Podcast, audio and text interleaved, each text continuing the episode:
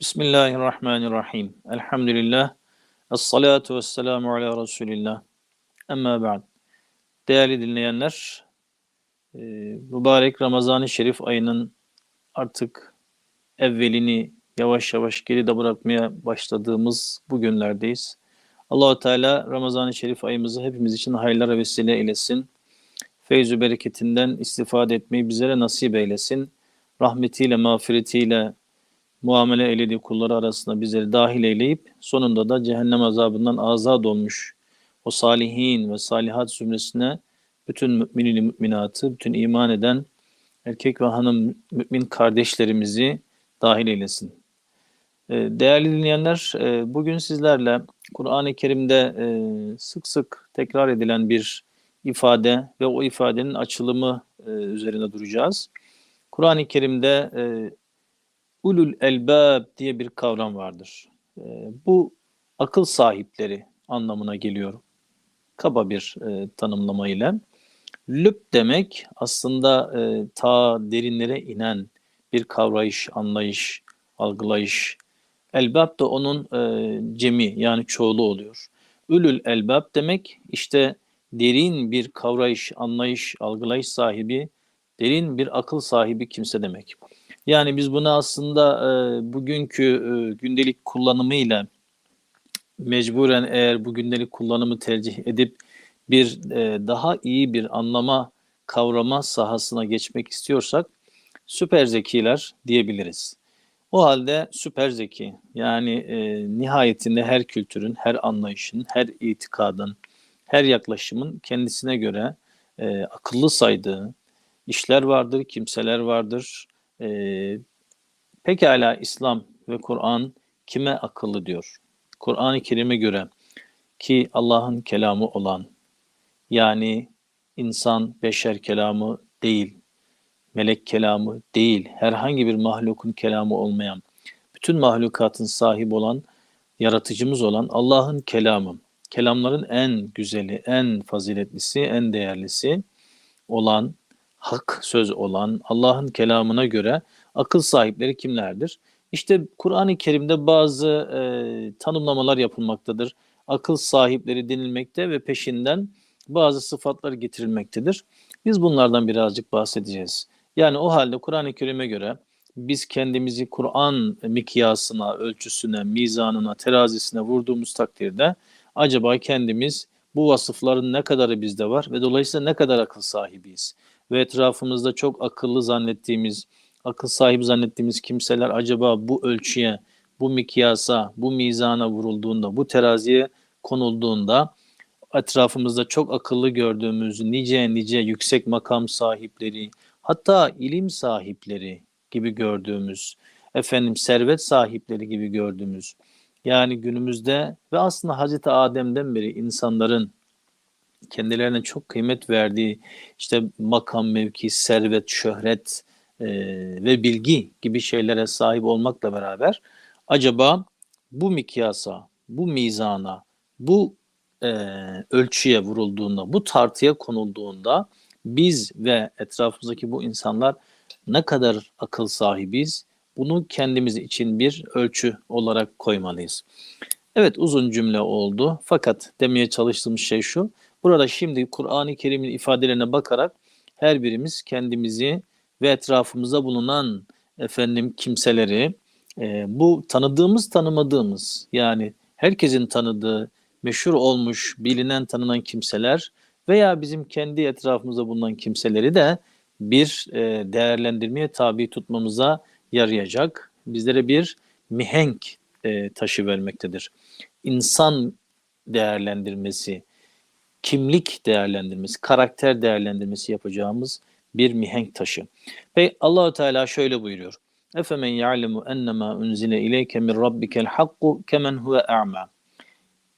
Peygamber Efendimiz'e hitaben sana Rabbinden hak olarak indirileni bilen, ona iman eden, onu kabul eden, onu bilen ile onu bilmeyen, ona kör davranan, ama olan yani o hakkı reddeden, o hakka sırtını çeviren, o hakkı kabul etmeyen, onun gerektirdiği gibi yaşamayı bırakın, onu reddeden bir olur mu? İnnemâ yetezekkeru ulul elbâb. Ancak akıl sahipleri tezekkür eder. Yani ibret alır. Kur'an-ı Kerim'de e, tefekkür, tezekkür, tedebbür gibi kavramlar var. Değerli izleyenler, değerli dinleyenler. Şimdi bu kavramlar aslında bir e, süreklilik, istimrar, yani bir süreklilik, bir istikrar e, ifade etmektedir. Bu sadece olup biten bir şey değildir. Mesela tefekkür, işte derinlemesine düşünmek, tedebbür, e, inceden inceye düşünmek, tezekkür, ibret alarak düşünmek gibi kavramlar, taakkul, tam bir aklen, akletmek suretiyle düşünmek. Bunlar aslında sadece başlayıp biten şeyler olmaktan ziyade bir kişiliğin gereği olarak e, insanoğlunun hayatı boyunca sürekliliği e, ifade eden kavramlardır. Tefaul babından gelmektedir Arapça. Şimdi işte ancak tezekkür edenler, yani her daim ibret alanlar, etrafında bulunanların ibret alanlar ne yaparlar? Onlar ancak e, ancak akıl sahipleri tezekkür ederler. Her daim ibret alırlar.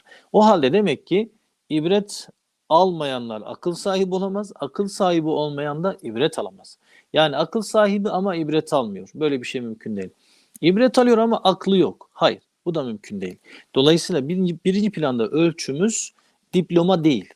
Yani işte efendim resmi olarak bizlere verilmiş olan bir takım diplomalar ya da payeler, efendim e, bir takım e, titirler değil. Yani bizler elimizdeki diplomaya göre, efendim e, rütbemize göre, bize verilmiş olan payelere göre Allah katında bir değer sahibi olmuyoruz. İşte bundan dolayı sözlerimizin başında bir mukaddime olarak, bir girizgah olarak bunun bir mizan, bir mikyas, bir ölçü, bir mihenk olduğunu söyledik. Yani Kur'an'dır mizan olan. Kendimizi Kur'an terazisine vurmak suretiyle değerlendirmeye tabi tutacağız. Evet, bir, akıl sahipleri ibret alır, tezekkür eder. Tezekkür edenler akıl sahipleridir. Yani bu e, birbirine ayrılmaz bir şeydir.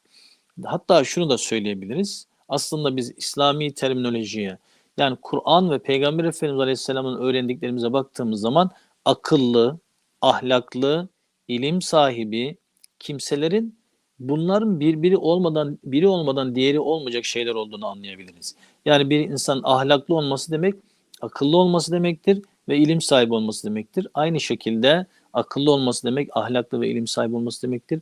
İlim sahibi olması demek, akıllı ve ahlaklı olması demektir. Yani çok şey öğrenebiliriz, çok okulları bitirebiliriz, çok kitaplar yazabiliriz, çok makaleler işte efendim yazabiliriz, ismimiz duyulur, ne bileyim yani çok beğenilerek okunan bir kimse, bir yazar, bir e, ilim adamı, bilim adamı vesaire olabiliriz. Farklı çevrelerde, farklı e, mahvillerde bizden stahişle, övgüyle bahsedilebilir. Bu mudur acaba? Yani acaba bizi gerçekten bir takım yaptığımız bu e, dünya ölçeğinde kabul edilebilir işler mi Allah katına değerli kılacak? İşte buna bakmak gerekiyor. O halde demek ki ilim sahibi, akıl sahibi ve aynı zamanda ahlaklı. Bu üçü birbirinden ayrılmayacak, birbiriyle, birbiriyle mümkün olan şeylerdir. Birbiri olmadan, biri olmadan diğeri olmayan şeylerdir. O halde bunu da bir kenara koyduk. Şimdi daha birinci ayet-i kerimedeyiz ve bu ayet-i kerimeyle biz akıl sahiplerinin tezekkür ettiğini, dolayısıyla tezekkür, tefekkür, tedebbür gibi, yani böyle e, sadece e, işte ekonomik işleyiş, doların inişi çıkışı, enflasyon bilmem ne, yani sadece ticari kazançlar anlamında değil. İnsani varlığını, dünya ve e, ukbayı tam bir kavrayış ile kavrayıp onun e, kendisine e, kendisine fayda getirecek olan, yani dünya ahiret, e, tabii ki aslında biz zaten ahirete yönelmiş durumdayız. Yani dünyamız da ahiretle değer sahibi oluyor. Dolayısıyla bunu kavrayan kimseler tefekkür e, ehli oluyorlar. İşte değerli e, dinleyenler, şimdi acaba bu insanlar kimlerdir? Tefekkür edenler, tezekkür edenler kimlerdir? Buna bakalım. Buyuruyor ki ayet-i kerimenin devamında Allah-u Teala akıl sahiplerinin sıfatları olarak ellezine, yani ulul elbab ellezine, yani o akıl sahipleri ki onlar ne yaparlar? Yufune bi'ahdillah. Allah'a verdikleri söze efendim vefa gösterirler. Yani o sözün eri olurlar. وَلَا يَنْقُضُونَ الْمِيثَاقِ ve anlaşmalarda bozmazlar. Dikkat edelim, yani birinci vasıf Allah'a verdikleri söze sadakat, sözün eri olmak ve hem Allah'la yaptığı anlaşmayı hem de insanlarla yapmış olduğu anlaşmaları bozmamak. Şimdi burada biz Rabbimize ne sözü verdik? Eles bezminde bir söz verdik. Allah-u Teala ruhlarımızı yarattığında bize sordu. Elestü bi Rabbiküm. Ben sizin Rabbiniz değil miyim? Bizler ruhlarımız kalu dediler ki bela şehidna. Evet ya Rabbi, sen bizim Rabbimizsin, biz şahit olduk. İşte dolayısıyla Rabbimizle bir anlaşma yaptık, bir söz verdik. Rabbimizi Rab olarak kabul etmeye ve onun Rabliğinde başka hiçbir varlığı ortak etmemeye söz verdik. Yani şirkten uzak durmaya söz verdik. Şirk yani sadece şey değildir. Yani Allah'a inanıyorum, tamam, başka Tanrı'yı kabul etmiyorum. E, dolayısıyla müşrik değilim. Hayır, bitmiyor. Eğer bizler Rablik makamına, yani bizi terbiye eden, bizi e, tamam yaratan olarak Allah'a kabul ettin. Yaratan olarak başka bir şey kabul etmiyorsun. Dolayısıyla müşriklikten kurtulmuş olmuyorsun. Ne yapmak gerekiyor? Aynı zamanda yaşatan, yöneten, senin üzerinde idare eden, seni her halini kontrol eden, her halinden haberdar olup senin her halini daima yaratmakta olanın da, yani e, tabiri caizse bir, oruç tutuyoruz, ne yapıyoruz? Yemeden, içmeden, cinsel münasebetten kesiliyoruz. Şunu diyoruz, ya Rabbi bizi yaratan sensin. Yani yediklerimiz, içtiklerimiz dolayısıyla hayatımız devam etmiyor. Sen bizi tekrar tekrar yaratıyorsun ve bizi annemiz babamız yaratmadı. Bizi annemiz babamız yaratmadı. Annemizi babamızı vesile kılmak suretiyle yaratan sensin. Yaşatan da sensin demiş oluyoruz. O halde e, değerli izleyenler ve dinleyenler, dolayısıyla şimdi e, Rabbimize verdiğimiz söz onu Rab olarak kabul etmek ve başka bütün e, Rablik görüntüsü altındaki e, güç e, vehmettiğimiz şeyleri terk etmek. Öncelikle bu. Ve verdiğimiz söze sadakat göstermek. Hem Allah'a verdiğimiz bu Rablik sözüne, yani kul olduğumuzu ve kulluğumuzu ifa edeceğimizi, bizi dünyaya gönderdiğinde o kalü belada, daha ruhlar aleminde yarattığında verdiğimiz sözü bu dünyada ispat edeceğimizi, burada e, ispatı e, şehadet etmek. Yani verdiğimiz sözü ispat etmek. Ve yaptığımız anlaşmaları bozmamak. Tabii ki burada insanlarla da yaptığımız anlaşmalar. Zaten e, bildiğiniz üzere Peygamber Efendimiz alametül münafiki selâfün. Münafığın alameti üçtür. İzâ hadefe kezibe. Konuştuğunda yalan söyler. Ve izâ vâ'de ahlefe. Bir söz verdiğinde sözünün tersini yapar. Yani sözünü tutmaz. Başka bir menfaat gördüğünde o sözü hemen unutur. Anlaşma yapmış, söz vermiş. Aa, başka bir dünya, dünyevi menfaat gelmiş. Daha fazla bir kar gelmiş. Hemen üç kuruş için kimliğini, kişiliğini, karakterini bir kenara bırakır. Dolayısıyla insanlığından sıyrılır.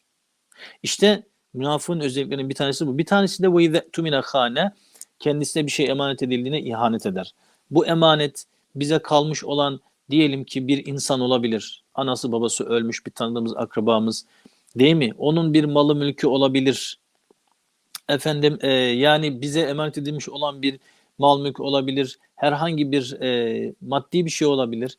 Bu emanet bize bize tevdi edilmiş olan bir vazife olabilir, bir pozisyon olabilir, bir makam olabilir. İşte bütün bunların gereğini yerine getirmek. Yani bir makama birisini koyacaksınız ve eminsiniz, burada bu kimse efendim asla adaletsiz davranmaz, kimseye kayırmaz, kimseye haksızlık yapmaz, asla zulmetmez, kimsenin hakkını kimseye yedirmez. Eğer böyle eminseniz işte o müminliğinin göstergesidir. Ama bir emanet edildiği zaman efendim etrafındakileri, tanıdıklarını, akrabalarını, efendim sevdiklerini, etrafını, sadece bunları düşünüyor, sadece bunlar için plan, planlar, düzenlemeler yapar hale geliyorsa, he, o zaman demek ki bir ihanet ortaya çıkar. Allah cümlemizi muhafaza buyursun. İşte bu üç özellik kendisinde bulunan münafık olur diyor Peygamberimiz. O halde demek ki anlaşmayı bozmak da akıl sahibi olmadığımızı, sefih olduğumuzu, yani aptal olduğumuzun bir göstergesidir. Değerli dinleyenler ve izleyenler. Dolayısıyla yani akıl sahibi olmayana biz sadece deli demiyoruz. Deli yani Allah'ın kendisine bir e, beşer olarak akli melekelerinde bir eksiklik verdiği, o kınanmaz. Yani o Allah-u Teala'nın takdiri yani. Ama burada bahsettiğimiz Allah'ın lütfettiği aklı, zekayı işte efendim Allah'ın emrettiği şekilde kullanmayan kimselerden. İşte onlar sefih. Yani Kur'an-ı Kerim'de e, Hazreti Musa aleyhisselam e, efendim kendisi Tur-i Sina'ya gittiğinde hemen bir buzağı tanrı gibi yapıp ona tapmaya başlayan efendim e, kimselere geri döndüğü zaman ne diyor? Etühlikuna bima feale sufaha minna. Ya Rabbi, içimizdeki sefihler, bu aptallar yüzünden bizi helak edecek misin? Yani içimizde bir takım aptallar var ama bunlar çok akıllı görünüyor. Aa, bunlar çok bilim sahibi, ilim sahibi, makam sahibi, güç kuvvet sahibi, akıllı gibi görünüyor. İnsanlar onları o pozisyona koymuşlar. Ama sefih diyor. Çünkü haktan saptırıyorlar. Batılı hakmış gibi gösteriyorlar. İşte değerli dinleyenler ve izleyenler. Dolayısıyla e, şimdi burada e, bizim dikkat edeceğimiz nokta nedir? Akıl sahiplerinin vasıflarını e, sıralıyor ve akıl sahibi değilse sefih, aptal konumuna giriyor ve Allah katında da değersiz, kıymetsiz ve reddedilen. Şimdi bakın, değersiz, kıymetsiz olup bir insanın bir varlığı yok ederse o yine onun için bir lütuftur. Yok etmiyor, onu reddediyor. Onu ebediyen bir yokluk, ebediyen bir unutulmuşluk, terk edilmişlik haline bırakıyor. Allah cümlemizi muhafaza buyursun. Allah cümlemizi cehennemden muhafaza buyursun. Şimdi devam edelim. Pekala, başka vasıfların sadece bu mudur akıl sahiplerinin? Ölül elbab. Hayır. Devam ediyor ayet-i kerimeler ve buyuruyor ki Allahu Teala وَالَّذ۪ينَ يَصِلُونَ مَا اَمَرَ اللّٰهُ بِهِ اَنْ يُوْسَلَ. Allah'ın birleştirmeyi emrettiği şeyi birleştirenler. Ne demek bu? Yani sıla-i rahim. Sıla-i rahim yapanlar. Yani annesi babası başta olmak üzere eşi, çoluğu, çocuğu, kardeşleri, efendim akrabaları, yakın akrabası, uzak akrabası, sıla-i rahim yapan. Özellikle tabii ki burada öncelikle anne, baba, işte dede, nine ve eş, çoluk, çocuk ve kardeşler ve anne babanın kardeşleri, yani amca, dayı, teyze, hala bunlar. Dolayısıyla sıla-i rahim yapmak, yani e, Kur'an-ı Kerim'de Allah-u Teala e, ifsad edicilerden bahsederken, hüsrana uğrayanlardan bahsederken onlar sıla-i rahimi terk ederler. Bağlanması gereken o bağı koparırlar buyuruyor. Nakz ederler, koparırlar buyuruyor. Sıla-i rahimin tersi, tersi kat-i rahim, yani efendim akrabalık ilişkilerini terk etmek, kesmek. Bundan dolayı zaten mesela cuma namazlarında biz cuma namazlarını Nahl Suresinin doksanıncı ayet-i kerimesini okuyarak hatip hutbeyi bitirir ve ne diyor? Allah adaleti, iyilik yapmayı ve akrabayı talukata bakmayı emrediyor. Ve itâi zil gurba. Çok geçiyor Kur'an-ı Kerim'de. Çok geçiyor. Yani ve bil valideyni ihsana, mesela Allahu Teala ve abudullah ve la tüşriku bihi şey'a. Allah'a kulluk edin, ona hiçbir şey şirk koşmayın. Ve bil valideyni ihsana. Anne babanıza iyi davranın. Hemen peşinden anne babanıza iyi davranın. Ondan sonra ve bizil gurba, ve akrabalarınıza, vel yetama vel mesakin, yetimlere, miskinlere, vel carizil gurba, efendim e, yakın olan komşulara, vel caril cünübü, uzak komşulara. Yani bu şekilde Allahu Teala bizlere bir sıralama, tasnif yapmak suretiyle kimlere karşı vazifelerimiz olduğunu söylüyor. E, sıla-i rahim yapanlar demek ki akıl sahipleri. E şimdi Ramazan bayramı gelecek. Televizyonlar e, böyle bir Ramazan havası estiriyorlar. Sanki böyle İslam'ın hiçbir alakası yok. Bir hava estiriyorlar, sadece onlar reyting kazanıyorlar. Hiçbir şekilde İslam'ın bir havaları yok. Efendim bayramda nereye tatile gideceksiniz? Bu soruyu soruyorlar. Bir Müslüman böyle bir soru sorar mı yani? Bu ayeti okuyan akıl sahibi bir insan nereye tatile gideceksin diye sorabilir mi? Ama insanlar çıkıyorlar, bakıyorsunuz işte efendim e, Müslüman kılıklı tipler bile işte şöyle Antalya'dan rezervasyon yaptırdık da falan filan. Yani akılsız, sefih yani. Aptal kimseler. Efendim Ramazan bayramı gibi bir müminin bayramı olacak günleri efendim e, günah merkezlerinde oralara gidip işte efendim e, soyunup efendim ne bileyim böyle bu şekilde sadece insanın haz ve eğlence ve zevkinin, şehvetin tatmin olacağı yerlerde e, bayramı e, geçirmeyi düşünmek. Bu işte sefihlerin e, tavrı olur değerli izleyenler.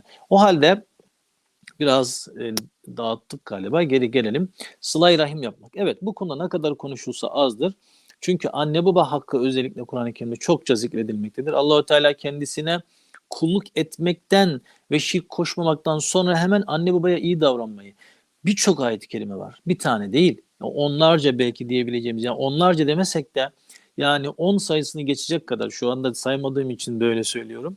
on sayısını geçecek kadar düşünüyorum şöyle. E, hemencecik aklıma yani ona yakın ayet-i kerime geliveriyor hemen. Mesela anneden bahsediyor, işte efendim annene karşı diyor iyi davran çünkü annen seni diyor nice zorluklarla taşıdı, ondan sonra nice zorluklarla seni e, doğurdu diyor. Sonra mesela yine bir başka ayet-i kerimede annenize iyi davranın ama onlar eğer sizden gayri-İslam bir şey isterlerse, yani gayri-İslam bir şey isteyin de anne babaya da itaat yoktur. Çünkü kural şu: la ta'ate lil mahluk fi ma'siyetil halik. Allah'a isyan söz konusu olduğu zaman yaratılmışa, mahluka itaat yoktur. Yani bu anne babamızda olsa, eşimiz, çoluğumuz, çocuğumuz, patronumuz, ne bileyim liderimiz falan, kim olursa olsun sizden gayri-İslam bir şey istediği zaman, tamam sen bunu mesela hak etmediği bir şeyde diyelim ki tamam sen bunu yap diyor. Öyle şey olur mu? Allah sana hesap soracak. Ne yapayım işte patron benden istedi, müdürüm istedi, işte liderim istedi diyemezsiniz. Evet, bu durumda asla asla hiç kimse kendi yaptığı günahın suçunu bir başkasına atamayacak. Zaten öbür dünyada e, bu şekilde birbiriyle günahta yardımlaşanlar cehennemde bir araya gelecekler. O ona kızacak, o ona kızacak. Sizin yüzünüzden biz sapıttık. Onlar diyecekler sizin yüzünüzden biz sapıttık falan. Allah'ım diyecekler bunlara daha çok azap ver. Öbürleri hayır ya Rabbi biz bunların yüzünden sapıttık. Bunlara daha çok azap ver. Allah da buyuracak ki قَالَ لِكُلِّنْ ضِعْفٌ وَلَاكِنْ لَا تَعْلَمُ. Hiç merak etmeyin. Hepinize yetecek kadar azabım var. Kat kat size yetecek, hak ettiğiniz azabı vereceğim. Fakat siz bilmiyorsunuz meseleyi. Dolayısıyla evet e, devam ediyoruz. E, buradan ta gittiğimiz yerden geri geliyoruz. Yani sıla-i rahim yapmak meselesini anlatırken böyle biraz pergelin e, efendim e, sabit ayağı dursun, diğer ayağını biraz fazla açtık. Şimdi geri geliyoruz. Sonra وَيَخْشَوْنَ رَبَّهُمْ وَيَخَافُونَ سُوءَ الْحِسَابِ. O akıl sahipleri Rablerinden korkarlar ve Rablerinin huzurunda kötü bir hesap vermekten korkarlar. Yani haşyetullah. Haşyetullah Allah korkusu demek. Yani haşyetullah Allah korkusu olmadan ilim de olmaz, irfan da olmaz. İlmin de, irfanın da, ahlakın da temeli Allah korkusudur. Allah korkusu olmayan bir kimse ne kadar bir bir şeyler öğrenirse öğrensin, ne kadar kendisini ahlaklı, ne kadar kendisini yüksek mevkide görürse görsün. Allah korkusudur bizleri, e, insanlığımızı garanti altına alan. Dolayısıyla ilmin, irfanın, ahlakın hepsinin kendisiyle e, mümkün olacağı harç, mayası Allah korkusudur. O yüzden aslında e, ilmin, eğitimin temeli Allah korkusuna dayanmalıdır. Şimdi şunu diye olabilirsiniz. Yani ya niye Allah korkusu? Allah sevgisi diyelim falan. Allah sevgisi Allah korkusu olmadan olmaz. Allah'tan korkmayanlar Allah'ı sevemezler. Yani Allah'ı sevdiğini, Hristiyanlar mesela çok Tanrı'yı seviyoruz falan filan diyorlar değil mi yani? Hep böyle sevgiyi ön plana çıkarıyor falan. Bizi de buna ikna etmiş durumdalar. Biz de böyle sanki onların yaptığını, onların sapkınlıklarını doğru bir şey zannediyoruz. Biz de öyle yapalım havasına girmiş durumdayız. O yüzden çocuklarımıza Allah'tan korkmayı değil de Allah'tan sevmeyi falan diyoruz. Geldiğimiz nokta ortada. Ne Allah'tan korkan, ne bırakın Allah'tan korkmayan, anasından babasından, ne hiçbir şeyden korkmayan, hiçbir şeyi takmayan, işte efendim başına buyruk, işte sanki hüdayi nabit, yani kendisini bir yaratan yokmuş, sanki kendisini bir yaratan bir anne babadan yaratmamış gibi, böyle işte e, varlığını kendisinden zanneden, e, zevkperest, tembel, efendim bir nesil meydana gelir. Geldi. Yani bu sadece bu, bugünün nesli için değil yani. Bu her zaman için geçerli bir şeydir. Yani bugün bahsettiğimiz şeyler, mesela bugün diyelim ki biz bu toplumda neler olduğundan bahsetsek, aynısını bundan yüz sene öncesine, iki yüz, beş yüz, bin sene öncesine gitseniz de görürsünüz. Yani Resulullah Aleyhisselam vefatından itibaren ya sahabe-i kiram efendilerimizin de e, devri geçtikten sonra açın mesela klasik e, eserlerimizi okuyun. Hep bozulmadan bahsederler. İşte bozuldu, bidatlar çoğaldı, sünnetler terk edildi, insanlar şehvetlerine uymaya başladılar. Hep böyle ulema bir e, ikaz içerisindedir. Sürekli sünnetleri ihya etmek e, meselesi vardır. Tecdit meselesi vardır. Mesela tecdit hadisi vardır değil mi? Yani her yüz senede bir işte efendim e, sizin dininizi tecdit edecek Allah size her yüz senenin başında bir efendim sizin de, dininizi tecdid edecek alim, müceddit gönderecektir. Yani bu sahih bir hadis-i şerif mesela. Yani alimler bunu da mesela değerlendirmişler. Hatta acaba birinci asırda kimdi, ikinci asırda kimdi, bunlara dair çok ciddi efendim düşünceler geliştirmişler. Mesela birinci asırda Ömer İbni Abdülaziz kabul edilmiş. Kendisi aynı zamanda bir halife.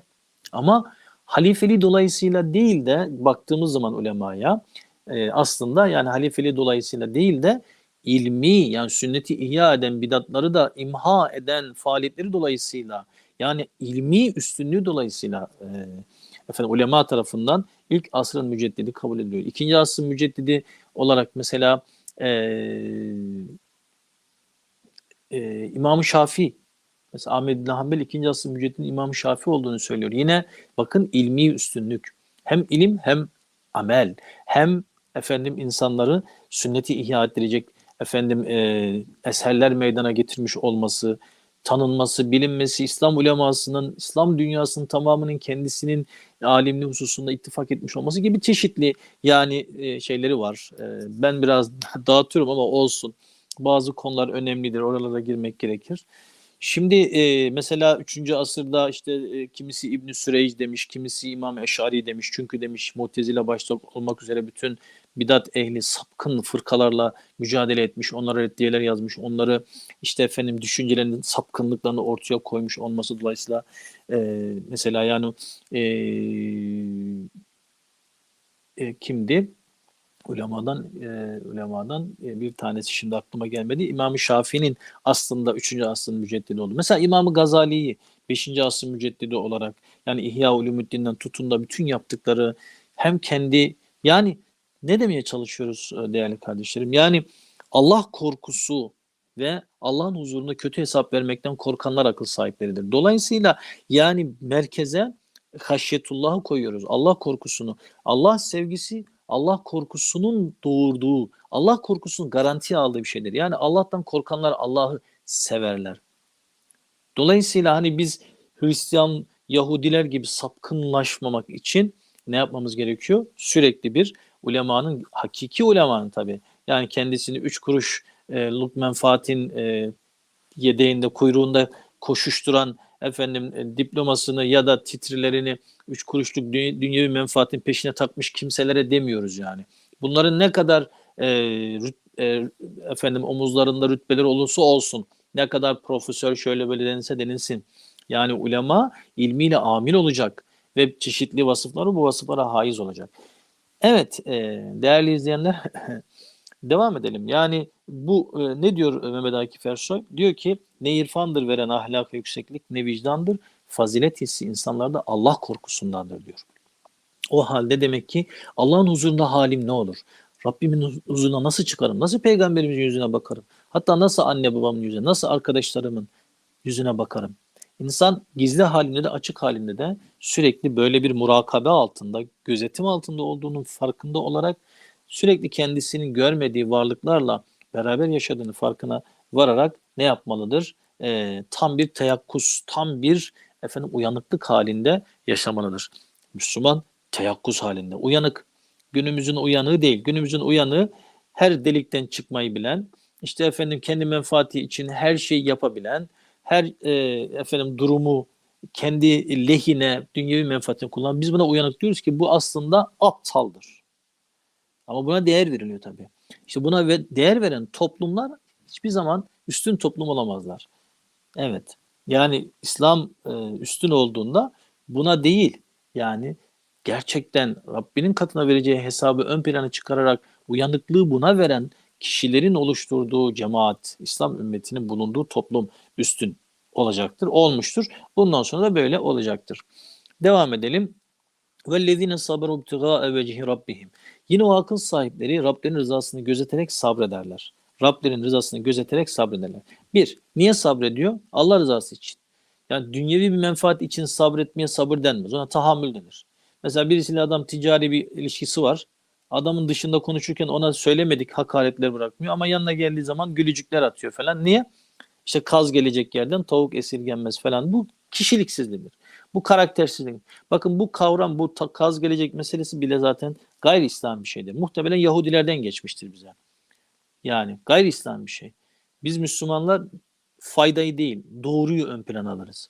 Bize verilecek, işte bugünkü Müslümanlar faydayı ön plana aldıkları için geldiğimiz hal belli. Dünyevi bir takım yapılan şeyleri övmekten başka bir şey yapmıyoruz. Yani dünyevi bir takım işler. Toplumda kişiliğimiz, karakterimiz sürekli bir e, efendim e, seviye kaybına uğruyor. Fakat biz yok işte şunu yaptık, bunu yaptık. Bir takım dünyevi yapılan işlerle övünüp duruyoruz. Bu işte dediğimiz gibi ucuz kimselerin yapı, övün, övüncüdür. O halde e, değerli izleyenler, Rabbinin rızasını gözeterek, yani yalnızca Allah rızasını gözetmek öncelikle bu. Başka bir sebebi yok. Sabredenler dedik ya, başka birisinin başka birisinin rızasını ya da ondan gelecek bir şeyi ön plana çıkarmak suretiyle sabretmek sabır değil. Buna tahammül denir yani. Sabır falan değildir bunun adı. Sabır çünkü e, e, hakikati doğru olan e, aktif bir eylemdir. Boş bir şey değildir sabır. Dünyevi bir menfaat elde etmek için işte efendim e, zalim bir insanın, alçak bir kimsenin, hain bir kimsenin, günahkar bir kimsenin, günaha bulanmış bir kimsenin yaptıklarına ses çıkarmamak demek değildir sabretmek. Değerli kardeşlerim. Yani e, evet dedik ya, bizler e, doğruyu ön plana çıkarıyoruz, menfaati değil. Yani bizim için fayda değil, doğrudur önemli olan. Ama bugün Müslümanları tersine çevir dedik. Hali pürmül halimiz de ortada. Herkes, çok bundan memnun olan insanlar var. Eyvallah, sıkıntı yok yani.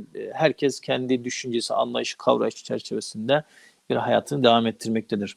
Şimdi ne yapıyoruz? Sabr. Sabrın üç görüntüsü var ulemaya göre. Bir, Allah'ın emrettiklerini yerine getirirken sabır. Yani namaz kılmak bir sabır işidir, oruç tutmak bir sabır işidir, Kur'an okumak bir sabır işidir, zikir çekmek, tövbe istiğfar etmek. Bunların hepsi birer sabır işidir. Sabırla, samimiyetle, efendim, fedakarlıkla ve vefakarlıkla olacak şeylerdir. O halde Allah'ın emirlerini yerine getirirken sabretmek. İki, başımıza gelen bir takım musibetler, hastalıklar, dertler, kayıplarımız, ne bileyim ticaretimize sıkıntılar olabilir. Efendim bir iş yapmışızdır. Yani olabilir hepimiz. Nihayetinde Allah bazen genişletiyor, bazen kısıyor.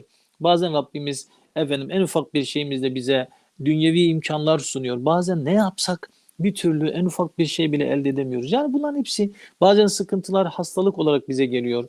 Bazen ailemize geliyor. Bazen çoluğumuza, çocuğumuza, bazen malımıza, mülkümüze. İşte bu tür musibet, hastalık, bela, felaketler karşısında sabretmek. Yani Allah'ın bizi sınadığını. اَلَّذ۪ي خَلَقَ الْمَوْتَ وَالْحَيَاتَ لِيَبْلُوَكُمْ اَيُّكُمْ اَحْسُنُ عَمَلًا. Allah ölümü de hayatı, hanginiz daha güzel iş yapacak, sınamak için yarattı. He, bu şuurla hareket etmek.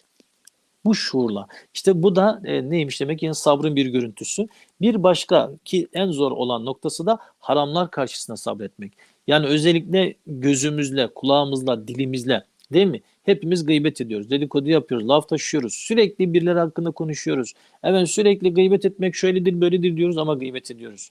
Efendim herkes gıybet ediyor, herkes dedikodu ediyor. Bakın gördünüz mü nasıl zor yani. Birisi hakkında konuşmamak, sabretmek, efendim gıybet etmemek. Mesela gözümüzle, değil mi? Sürekli, özellikle günümüzde tabii ki e, insanlar çok rahat bir şekilde günaha bakabiliyorlar. Çünkü sokağa çıksanız her taraf öyle. Elimizi kullandığımız telefondan, televizyondan tutun da her türlü unsur, yani bizi gözümüzle ve kulağımızla, sürekli kulağımızla gelen müzikler, işte efendim söylenen sözler. Yani insanoğlu bunlara karşı da sürekli bir mücadele, bir mücadele içerisinde olacak. İşte bu da sabırdır. Bu da haramlar karşısında sabırdır. Demek ki akıl sahipleri sabrederler. Başka, ve akamus salata, namazı ikame ederler. Şimdi namazı ikame etmek, Kur'an-ı Kerim'de ikame ve muhafaza kavramları kullanılıyor. Yani e, akimus salah, mesela namazı ikame et. Akimus salah, namazı ikame ediniz. Mukimine salah, namazı ikame edenler. Bir bu kavram bu şekilde geçiyor. Yani Arapçada aslında sal, salla yusalli kelimesi de var. Yani namaz kılmak anlamında. Ama Kur'an-ı Kerim'de namaz kılın bu şekilde söylemiyor da ikame kelimesiyle kullanılıyor. Ve bir de muhafaza, namazlarını muhafaza edenler. Muhafaza etmek kavramı da geçiyor. وَالَّذِينَهُمْ عَلَى صَلَوَاتِهِمْ يُحَافِظُونَ. Onlar namazlarını muhafaza edenler. Demek ki bu muhafaza ve ikame kavramı çok önemli namaz açısından.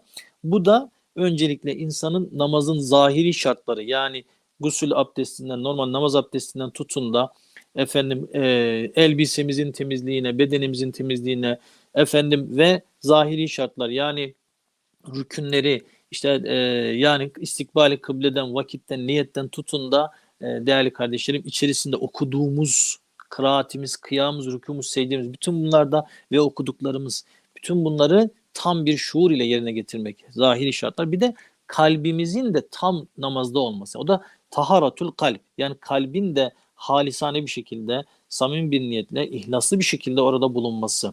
İşte bütün bunlar olduğu zaman ikame ve muhafaza oluyor. Şimdi yani e, tamam bedenimiz tamam, zahiri şartlar tamam ama kalbimiz bambaşka yerlerde.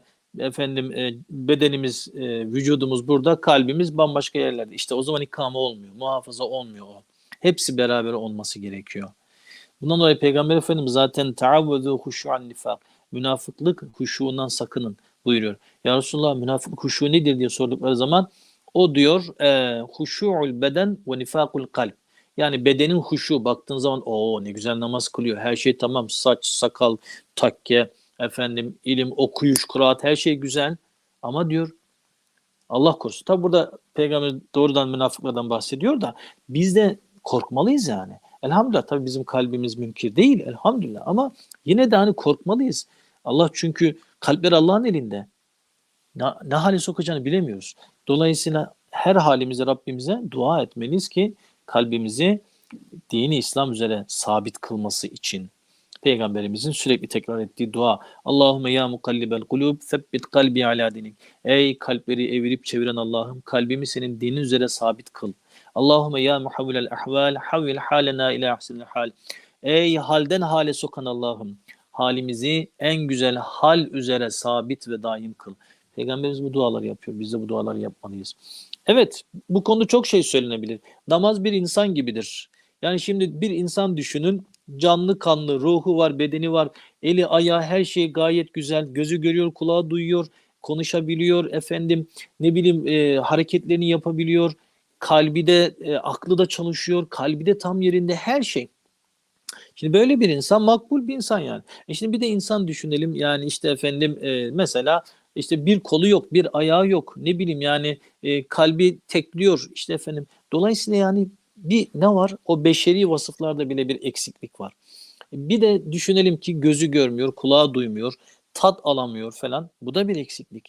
İşte e, hatta İmam-ı Gazali öyle diyor. Yani namaz için aynen diyor bir e, kimsenin bir padişaha sunduğu cariye gibidir. Bir cariye düşünün ki diyor işte ruhu da bedeni de var. Bütün azaları çok güzel, endamı güzel, boyu, posu, her şeyi, görüntüsü.